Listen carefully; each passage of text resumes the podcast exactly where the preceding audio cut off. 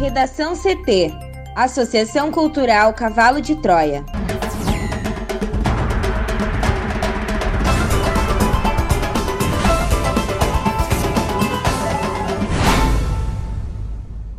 Agora, no Redação CT. Polícia Civil pedirá manutenção de prisão de funcionária do Carrefour envolvida na morte de João Alberto. Com alta de mortes e de ocupação de UTI, Rio Grande do Sul tem 6.686 óbitos e 308,6 mil casos de Covid-19. Desemprego chega a 14,6% no terceiro trimestre e atinge 14,1 milhões de pessoas no Brasil. Eleitor não poderá baixar aplicativo para justificar a ausência em votação no dia do segundo turno.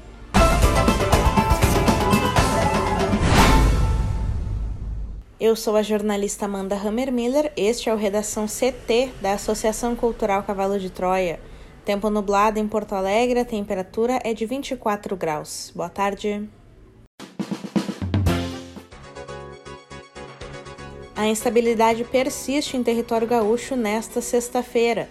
As temperaturas também não sobem muito. Na capital, pancadas de chuva e trovoadas são esperadas ao longo do dia e a máxima deve ser de 26 graus. A previsão do tempo completa daqui a pouco. Justiça do Rio Grande do Sul aceita pedido para prorrogar investigação sobre morte de João Alberto. A repórter Juliana Preto tem mais informações. A Justiça do Rio Grande do Sul aceitou o pedido da Polícia Gaúcha para prorrogar a investigação sobre a morte de João Alberto Silveira Freitas, espancado no hipermercado Carrefour na quinta-feira passada em Porto Alegre. O prazo final do inquérito terminaria nesta sexta-feira e, com a prorrogação, a polícia tem mais 15 dias. Um dos principais motivos para este pedido, conforme as autoridades, é a conclusão dos laudos da perícia. De acordo com a delegada Roberta Bertoldo, o IGP está focado na elaboração dos laudos e, como não estarão prontos até esta sexta, este é um fator primordial para a prorrogação do caso. Além disso, a Justiça postergou a decisão sobre a revogação da prisão de Adriana Alves Dutra para ouvir a manifestação da Polícia Civil. A defesa da fiscal do hipermercado, que foi presa na terça-feira, fez esta solicitação alegando motivos de saúde. Também nesta sexta, Giovanni Gaspar da Silva, um dos seguranças acusados da morte de João Alberto, deve depor. Magno Borges, o outro segurança, decidiu que vai ficar em silêncio até o processo na justiça. Segundo a delegada Roberta Bertoldo, já foram ouvidas até essa quinta-feira 34 pessoas, entre testemunhas e investigados. Com a prorrogação do prazo para a conclusão do inquérito, a polícia agora pretende analisar mais imagens de câmeras de segurança do hipermercado. O Carrefour anunciou que, em respeito ao luto da família da vítima, as lojas ficaram fechadas até as duas horas da tarde nesta quinta-feira, dia que completa uma semana da morte de João Alberto. A unidade em que ocorreu o fato na capital gaúcha esteve fechada durante o dia todo. O hipermercado entrou em contato na quarta-feira com as advogadas que representam Milena Borges Alves, viúva de João Alberto, para oferecer conciliação com a família. A conversa ocorreu seis dias após a morte. De acordo com a advogada Alexandra Brizola, foi a primeira vez que a rede de hipermercados procurou a família para oferecer auxílio. A Polícia Civil deve representar pela manutenção da prisão temporária de Adriana Alves Dutra, a funcionária do Carrefour presa por envolvimento na morte de João Alberto Silveira Freitas, cidadão negro de 40 anos que morreu após ser espancado por dois seguranças. O crime completou uma semana nesta quinta-feira. A Justiça adiou a decisão sobre o pedido de revogação da prisão dela para ouvir a manifestação da autoridade policial. Porém, segundo a delegada Roberta Bertoldo, o entendimento é de que a detenção deve ser mantida por 30 dias a partir da data da prisão. Giovanni Gaspar da Silva, de 24 anos, deve ser ouvido hoje. Caso ao fim do inquérito a polícia decida manter a prisão, novo pedido de prisão preventiva é encaminhado à justiça para nova análise. Adriana solicitou a soltura na quarta devido ao risco de contágio por coronavírus na penitenciária onde está detida. No entanto, no entendimento da juíza Cristiane Busato Zardo, da segunda vara de Porto Alegre, não há notícias de casos de Covid-19 onde a mesma está recolhida, sendo tomadas pela casa prisional todas as medidas necessárias para não disseminação do vírus, e por isso não havendo fundamento de revogação do decreto prisional. Justiça Eleitoral determina a cassação de prefeito eleito em Bento Gonçalves. A Justiça Eleitoral de Bento Gonçalves, na Serra Gaúcha, determinou na quarta-feira a cassação da candidatura de Diogo Siqueira, do PSDB, e Amarildo Lucatelli, do Progressistas, eleitos prefeito e vice-prefeito na cidade na última eleição. A decisão cabe recurso. A juíza eleitoral Romane Terezinha Dalcin entendeu que houve propaganda irregular de obras divulgadas no site e nas redes sociais da prefeitura no período que antecedeu as eleições e que isso teria favorecido os candidatos. A coligação, denominada Gente que Faz Bento, informou que irá recorrer da decisão e, em nota, afirmou que tem convicção de que fizeram uma campanha limpa, ética e apontando caminhos e propostas. Diogo era secretário de saúde do município e se afastou do cargo para concorrer à prefeitura municipal, apoiado pelo atual prefeito Guilherme Pazinho. A denúncia acatada pela Justiça Eleitoral foi feita pelos candidatos concorrentes no pleito, Alcindo Gabriele, do MDB, e Evandro Esperança, do PL. A chapa ficou em terceiro lugar na votação. Caso não haja uma decisão até o dia 31 de dezembro, o presidente da Câmara de Vereadores, Rafael Pascoaloto, assumirá a prefeitura temporariamente. Se a chapa for oficialmente cassada, haverá uma nova eleição no município, apenas para a escolha de prefeito e vice. Para o Redação CT, Juliana Preto.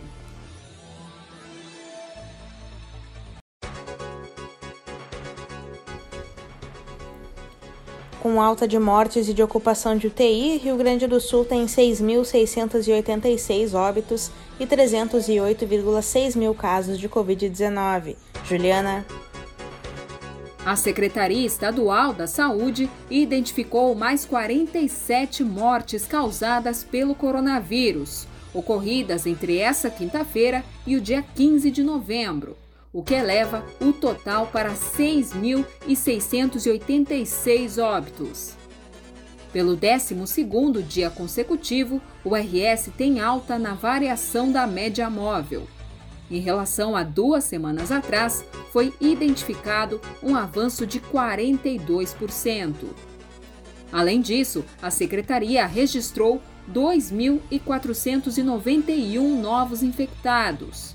Com isso, o estado chega a 308.647 casos confirmados desde o começo da pandemia.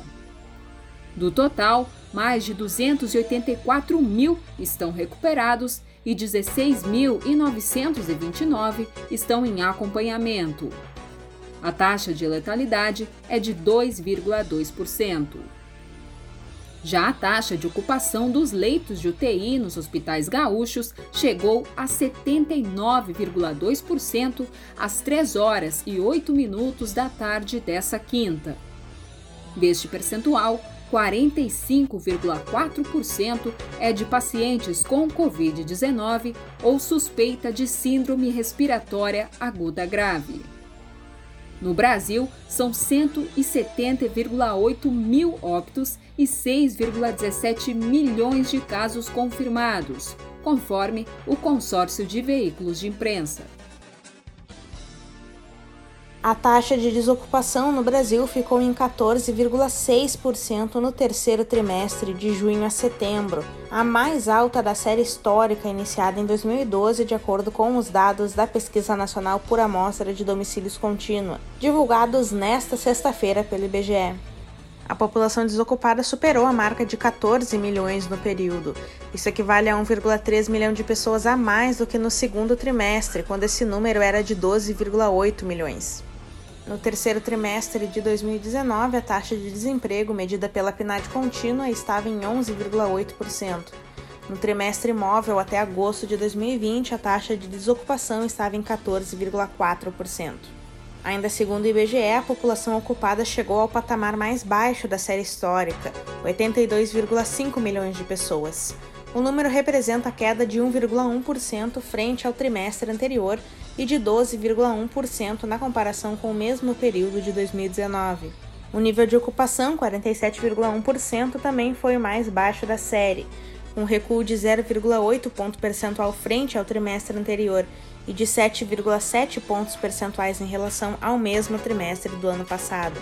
Já a população subutilizada somou 33,2 milhões de pessoas. O aumento é de 3,9%, equivalente a mais de 1,2 milhão de pessoas, na comparação com o trimestre anterior, e de 20,9%, ou seja, mais de 5,7 milhões de pessoas, quando comparado ao igual período de 2019. Para evitar sobrecarga no sistema, o TSE irá bloquear o download do aplicativo e-Título neste domingo, a data do segundo turno das eleições municipais. O programa para celular é uma versão digital do título de eleitor e pode ser utilizado para justificar a ausência na votação, por exemplo.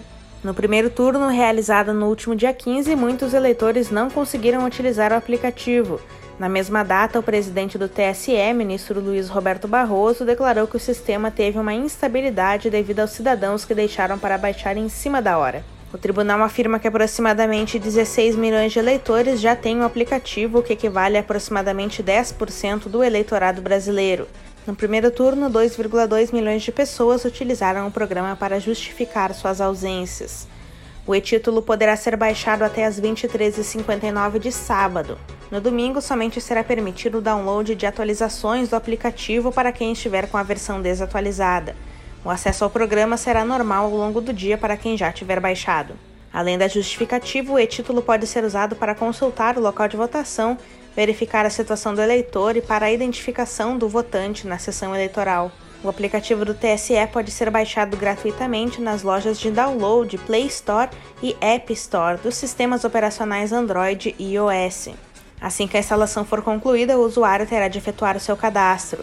Para isso, será necessário informar o número do CPF ou do título de eleitor, além do nome da mãe e a data de nascimento.